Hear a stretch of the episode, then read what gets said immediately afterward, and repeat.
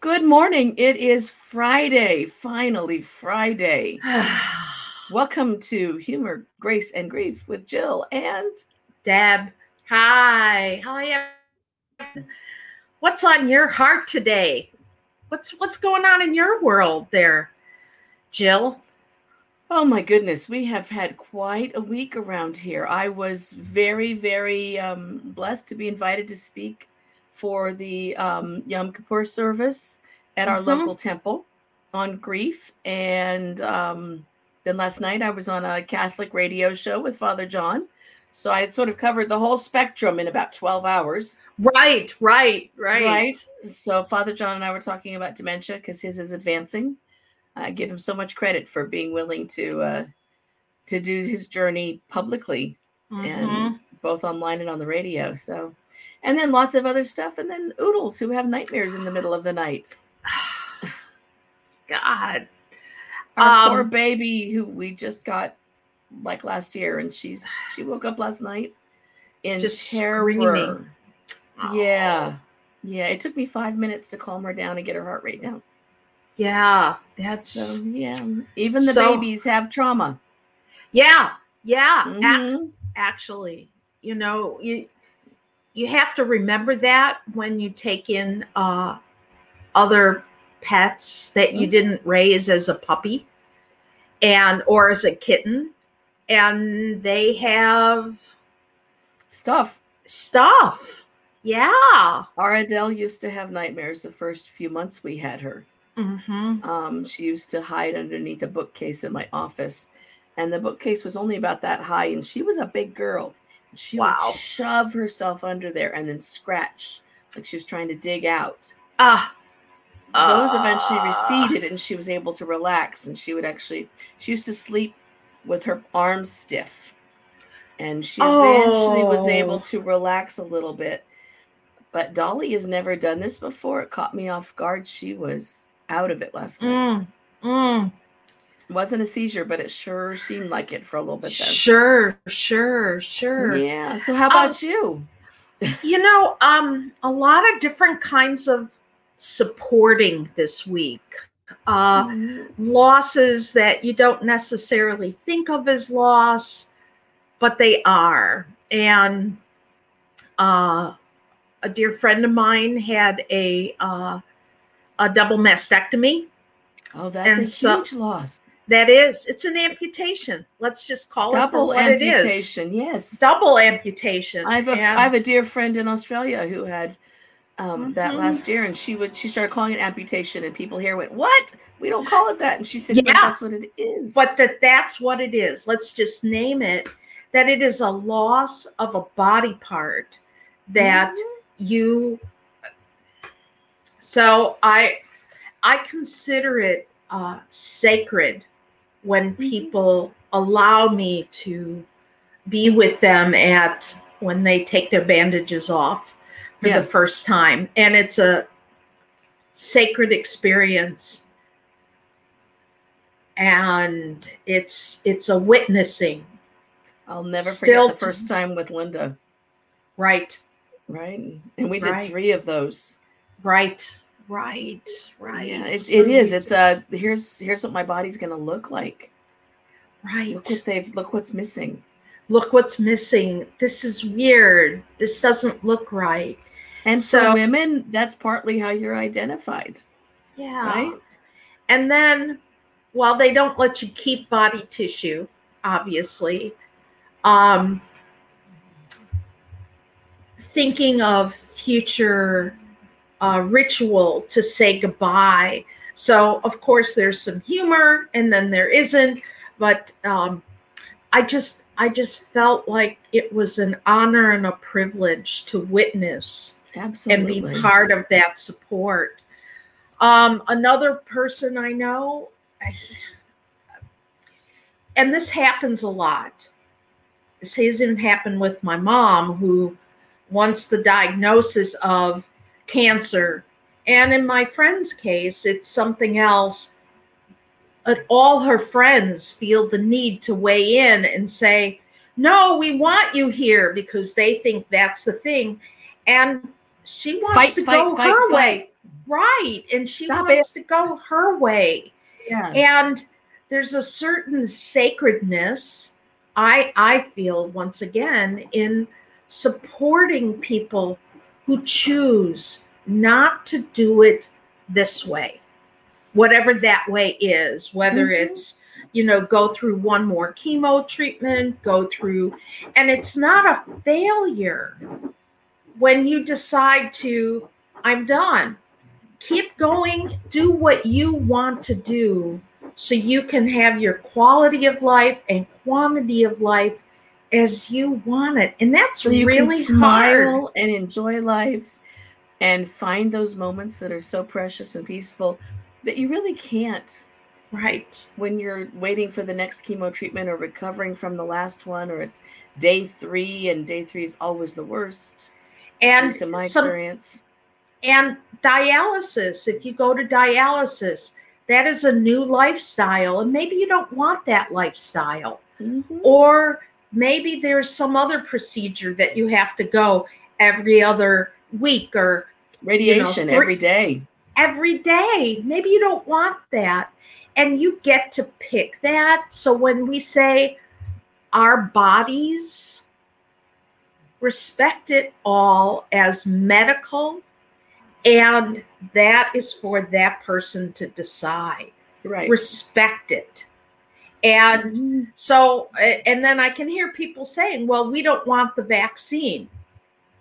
You know, I, I hear that too. I don't want that. It's my body. If that's your choice, please do what you can to still keep yourself safe and the rest of us and the rest of the people safe. If that means wearing a mask, double mask 100% of the time, then that's what you need to do. So that Mhm. you can't get, you know, nothing will be safe for you out there. You don't want to get vaccinated, stay home. There's a lot of things you can do from home. You don't Right. have to seriously. So I I respect our bodies and then you have to act accordingly. Um, quite often, when people say, Well, it's my body, I don't want chemo or I don't want this, at the very last moment, they try to make a play, and that doesn't work. no So please discuss with your doctor what you want and the consequences, what you can expect, what you can do of in the future. You know, I gotta say, Kaiser, the Kaiser system has a, um, which I'm a member of, has um, an advanced directive document, and Mhm. it's I think about eight pages long, and I really like it because even though I'm quite clear, I I just need a piece of paper and I can write everything down. I know exactly what I'm gonna want. Right. Other people are not, hmm and most people don't think about end of life like you and I do, and are and are I not know. accepting of this is just part of what happens in this world and in our journeys from start to finish. But this document talks about, you know, talk about the best day you could ever have. Talk about what really matters to you. hmm What do you want to be remembered for? What kinds of relationships? Which ones are important to you? All of this goes in this written document in your medical record. And then at the Mhm. end, it says, now we need you to make some decisions. If this happens, do you want this, this, or this? Right? All the usual kind of POLST questions, but different. hmm And I, I really like that approach because lots of us who do death and dying, end of life, grief and loss, we're used to having these conversations. hmm But it's Mhm. amazing how many people are not. Right. And so for them to be able to think that through, and if they are unconscious, for their families to have access to that. It's Right. it's just an amazing thing. And it, I think it actually includes the language um, natural death, allow natural death, which I Mhm. really like. Because Mhm. that should be what those forms are called. They should not be called DNRs, right? And that's where, at the very beginning, if someone is facing a treatment program, there should be that really clear conversation where a physician or provider gives you the time that you need to express yourself and bring your humor in and bring your, you know, what Right. my gusto is in life to make the decisions. So if your doctor doesn't allow it, make sure they do. Lock the door, block it, sit in front of it, whatever you got to do. You know, they call it DNR because it doesn't say death. That's exactly right. That's why they call it. Let's soften it one more way. And I I get that people uh, they don't want to say the words. They But it's, It's- the reality. and then there's people that say, "Well, I'm praying." Yes. Good. And That's good support. yes, and and then what are we going to do with that? right, you know, What are we it- praying for? and you can pray for a miracle. All I know is I'm not in charge of that department, Mhm. and uh, yeah, I have an extended family member right now who's on hospice. I sort of mhm, facilitated getting him there. And the family members are now putting up, you know, requests for prayer and support, which is perfect. But mhm. probably half the people are going. Now they've been told end of life hospice, no way out of this one. You know, praying for that miracle. Right, Right. Stop it. you know, always know the energy goes. Your prayers never just dissipate. They go where they're needed. Did I ever tell you about uh, this person that came to our church?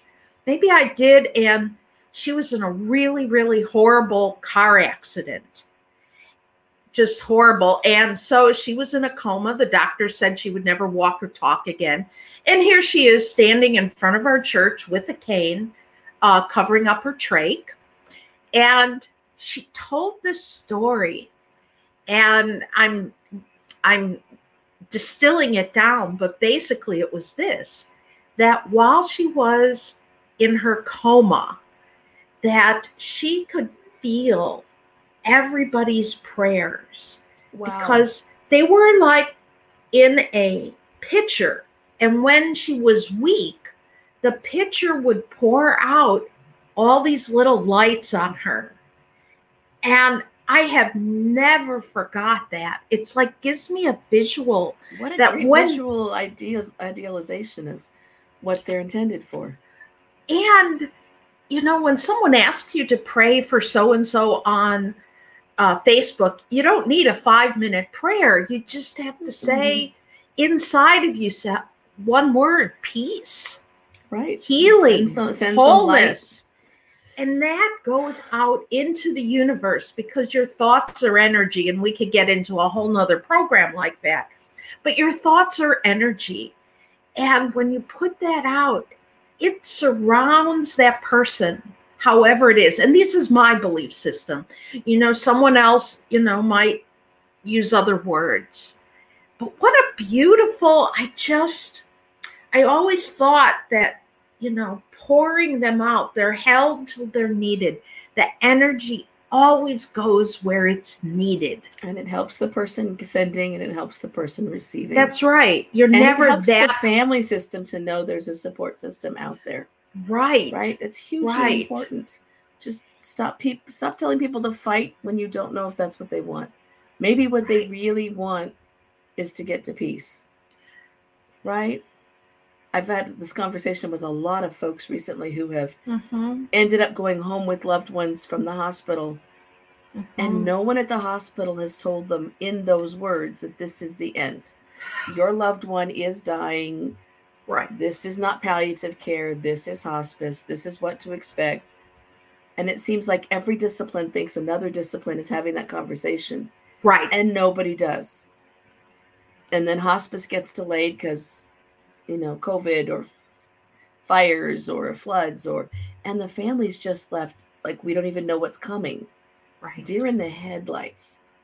you know if if somebody anybody along that trail of people in the medical profession and say did they talk to you about dying Right. If we can just from date of diagnosis onward, you know, expect that our providers So, folks, if you're listening, if you are anywhere in an illness process, Mhm. make sure your provider is telling you what to expect in realistic terms.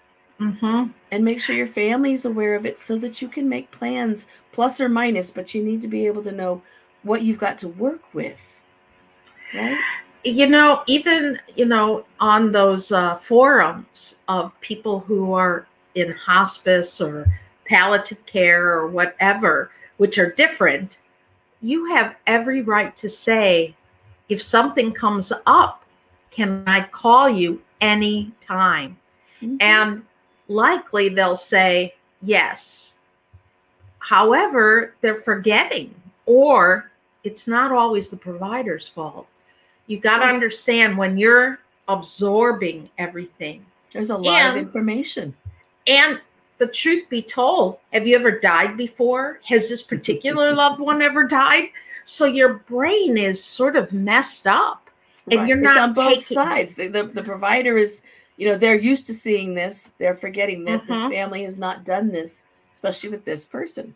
that's It would right be awkward if they'd done it with this person before anyway, right? Because we usually only get one exit, but you know, there's a lot of assumptions and not enough question asking and information providing. mm-hmm, mm-hmm. And then the person who's so sick, or like Father John has dementia, you know, they hear people, even other medical people saying, you know, I'm not so sure that's true. You know, you're doing pretty good. Well, let them tell you how they're feeling and what they're experiencing and take that as fact. Mm-hmm. Mm-hmm. Don't argue. Your friend would not have wanted someone arguing when you were first standing there with her as she was seeing what had happened to her body. Right. She Right. someone to absorb that space with her. Yes. I'm so glad it was you. Yeah. I I've done that for another and another and all I got to say is uh, it's thank you for letting me share that space. And I honor that loss. However, it needs to be told it's a loss. It and is. on a humorous note, which is off the subject, I was just, I don't know how many of our listeners remember watching Friends or if they ever did, but I never did in the 90s because I was busy working and full time and all this stuff. So I'm watching it now. And Phoebe comes home from the hospital from the hospital. Well, why? Oh, my grandmother was there. Well, why? Well, now she's dead. And so she she tells this she says it like this i remember the last words my grandmother said to me and and monica says what's that and she said uh oh i need to pick up the yogurt fell i need to pick it up and so she bent over to pick it up and that's when she died but she said to phoebe before while she was there I'll meet you at the checkout counter. And Phoebe goes, We all meet at the checkout counter. In the end, yes. So it went something like that. But I just I just giggled, you know, the ultimate checkout counter. So Yep, that I love that show has so many really in your face kind of moments. Some of it's really really sketch now, but they had a moment where um two other characters lost their grandmother at the hospital and she was dying and they were outside and they went in and the nurse said, "Oh, she's gone. She's just died." So they went up and told the parents and then they went back in and grandma was breathing again. And they just called it too soon. Cheyne-Stokes were taking really long. yeah, yeah. And everybody freaked out. And then she died again. They're like, Are you sure? Are we really sure? Grandma, are you really dead now? Right? that happens sometimes. You Right. Know, you just you can't not everything is Hallmark picture perfect. Ah, no, no. Um, and that's actually happened within my purview of being a nurse and having to uh, declare someone dead. I mean, the coroner ultimately comes in, but I'll I'll tell you, I Our nurses always took their time making sure that there was no sign because our bodies are as unique and mysterious Yeah. as they've ever been, no matter how much we know about them. they are, and um, I don't mind saying, having this person sit up in bed, which is an autonomic response, after I had just declared them dead, that was a little freaky, even for me. I mean, I was very calm, but this is what the body does, and it's it's sort of bizarre. And uh, you know, you all like them to just go slip away, right? But Not sometimes much weird stuff happens. Right, right. I've been with lots of families at the end of life, and you know they'll say, "How do you know?" And I'm honestly, you just got to sit for a minute. And some of them are like, you know, my sense of humor. It would be just like her to come back for a moment just to see if we were still here Right. and to hear right. what we were saying, right? So, you know, when we're declaring, I'm like, now make sure you're still talking nice just in case, because you don't want her to come back and hear you talking smack.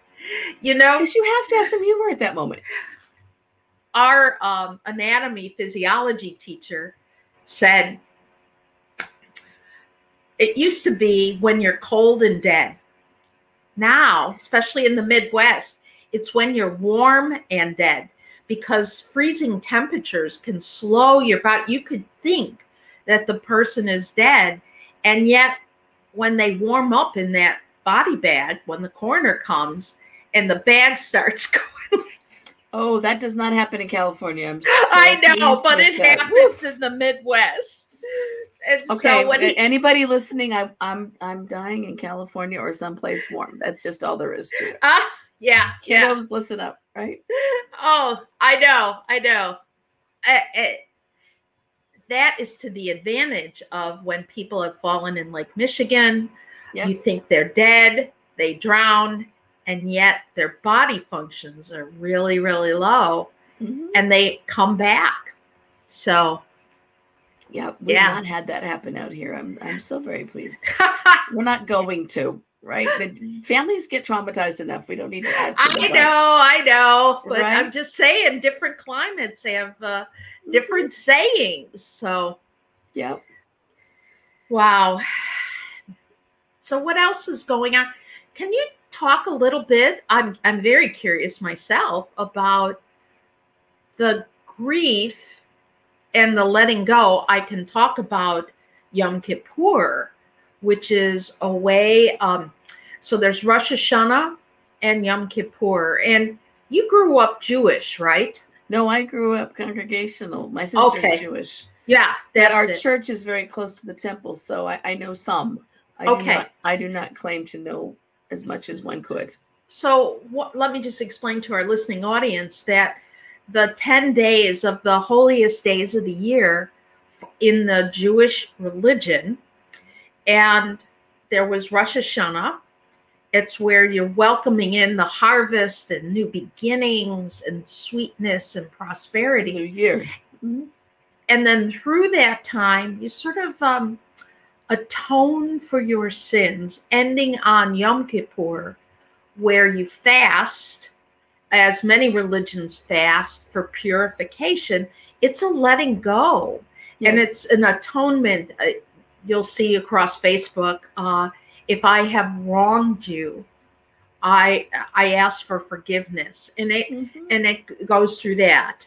And so I didn't the- realize those were called the days of awe, and I, I really like that. It's the it's Mhm. ten days of awe, and I, I really I like that conceptualization. That as you are atoning and as you are letting go of the last year and and bringing with you the the losses that you've had and ascribing them to the book of life, so you can move into the new year. I like that that idea of the awe. hmm And if you wouldn't mind, what did you talk about on the holiest day of the year with grief? You know, I have to tell you, I never struggle with writing a presentation. Right. and it was like pulling teeth this week. It I finished it an hour before I did it. I I woke up dreaming about because I don't, you know, you don't want to mess things up for an entire temple. And right. I know a lot right. of members of the temple, so I don't want to follow my face and I don't want to do them a disservice. Probably Mhm. equally, to be honest. And I knew Mhm. several of them were experiencing losses right now hmm and I wanted to make sure that I drew in those folks and gave them some language so Mhm. that they could say the things they need to before those deaths occur. And I wanted to make sure that I was giving some hope and some light and some ways to say goodbye to those that I knew had lost people and there had been some conflict. And then we Mhm. had a, a sweet lady there who had just lost her aunt that day. And if you die on if you die on Yom Kippur, it's a special blessing Mhm. and and there's a special name for that who I cannot remember to save my life. But so I, I wove in how to finish grief, what holds people in grief, what grief does to you physically, mentally, emotionally. I left the spiritually out. And um, I figured the rabbi could take that one on. And I, um, you know, a little bit of education, so that people could comment in saying, "I didn't realize that. Like this is this is real." When you say you're tired because you're grieving, you're tired because you're grieving. Your brain is actually functioning differently. You're not thinking as clearly. You're not communicating as well. You are a whole Mhm. lot snappier than you usually are. You know, grandma Mhm. might bite your head off and she might usually be Bubba, right? But now she's something else with another beat, right? So um, I did that thing. And then I talked about how to take folks with us and how to have that accurate memory so that you can remember them for who they really were. All of them, Mhm. all of what they were. And I used some examples. Um, and many of them knew, you know, of me or knew me, so they knew some of those things. And it, it turned into a good conversation. It was going online live. It was on the chat room. The rabbi was, you know, in, was entertaining questions. So it was a it was a really interactive hour. Wow, that's beautiful. It That's was, and and it finished nicely. And I think it, I try. I finished it with some thoughts about you know when we are entering a new year and we're, we're taking those people with us, and this has been another loss for all of us. I talked about the unnamed losses because this is all online. Mhm. You know, this time last year, everyone thought they'd be together this year, and now we're back online again. Yes. and Seder's didn't happen together because they couldn't. Right. And so those who have had losses again this year have also done those alone. right. And that, that makes it the impact so much harder. And these are some ways to get around that. And then I finished with some self care, which included a Mhm. picture of Doug because I think everyone should have a pound puppy. right. of course, and it, So it's it- very normal in your household to do that. That's right. That's talked right. about going for walks, getting some exercise, you know, journaling, all the things that we should do, and go to the Mhm. doctor because if you've had a loss, you need to Mhm. get to the doctor. And there were several people acknowledging that. But I also talked about anticipatory grief and how that can help with people who've had a loss if they're able to do that ahead of time. And and I know with one person it reached them, and and so there's some Mhm. conversation going on about that. To me, that was all that was worth it. I got one person who's going to be able to say the things before their loved one dies. Hey, That's that that's gold. that's gold. When Right. it, to be given that opportunity, because so many people, you know, die immediately. You weren't Right. expecting it. You talked to them yesterday and they're gone today. Yeah. And uh So we I talked about losses from divorce. One person didn't Mhm. know she was getting divorced, and then she was divorced in the Mhm, middle of the pandemic. mhm. You know those sorts of things. So we're gonna we're working on having someone coming in to speak into divorce and loss for our program, right? Oh, good, good. and then we're working on some other speakers so or, or guests so we'll have a, a variety of them um, i'm Mhm. working right now on finding a death doula who wants to come visit us too oh, okay. i think that would be a really cool thing to I have. actually, uh, I might be able to help you out with that. Not me, but someone that is affiliated with. i was hoping you'd say that Yes, because i think i think the people who watch us are interested in death and dying grief and loss and right. a death doula is someone who makes that that creates that support system and Mhm. and we want to be able to provide that so if we can give you some more resources and tools right so much the better Right. I'll reach out and see if she's willing to come on our show. I know I have uh, a friend that is willing. She wasn't able to do it this month, but to talk about maybe the difference in uh, loss, uh, death. From uh, overdose. That And would be wonderful. Yeah, yeah. How how do you speak to? How have you spoken to? And um so there's Yeah. that person. And then we have somebody who's going to come on and talk about how people who are not neurotypical, the neurodivergent population, Mhm. deals with grief and Mhm. how emotions are different and, and need to be connected a little differently. And I'm not going to speak for him because Joel is wonderful and he has all the Mhm. right words. And Mhm. then Amarette's going to come in and talk about dealing with grief when you have ADHD because that's a different experience. Mhm. Yes, yes. So we're I going to al- have some interesting people, folks. I also have a friend that's going to come in and talk. She does uh, uh, not mediumship in the regular way, like you would think that she just will talk about the people around you, but she uses her tarot cards Mhm. for what is the message, and then she uses that to hook in to the people. So people that seek out uh, mediums or or however they seek out for a message from beyond. That's well that's above 60% of grievers. Yeah, I think that's Mhm. important. It is that- because we need to normalize that because most people try that. And how many people think the grieving are crazy because they hear their loved one's voice or they go, I think I just felt her hand. Right. They're not crazy. No, they're not. They did feel their hand. That's and right. So we're going to talk about that because that's there's lots of research on it, and it's it's important Right. that we that we normalize it and find Right. the joy in people who are able to find those people and and reach Mhm. out to them, um, Mhm. and also talk about what it's like to be the person that they don't reach out to, right? Because that's that's a cause for some of the anger during grief is that someone's not reaching out or they're not Or- feeling it. or, you know, they're mad at others because they haven't reached out because you don't have the energy to. Right. Like, Right. I did this for you. How come you can't do this for me? Right. Right. Right. So we got lots of people, and folks, if you want other kinds of guest speakers other than divorce loss, uh, ADHD and loss, neurodivergence and loss, mediumship and loss, um, then let us know, and we will bring them in because we're old and we Mhm. know everybody.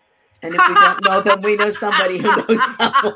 right, right, the, the gray hair that I'm hiding and, and Deb has beautiful, we can actually find people and, Yeah, and we will we bring them in. Okay. All right. All right. So next week we may have a speaker, we may not, depending on the calendar, but we'll both Yeah. be here. Oh, sounds great. All right. Bye, everybody. Bye, everyone.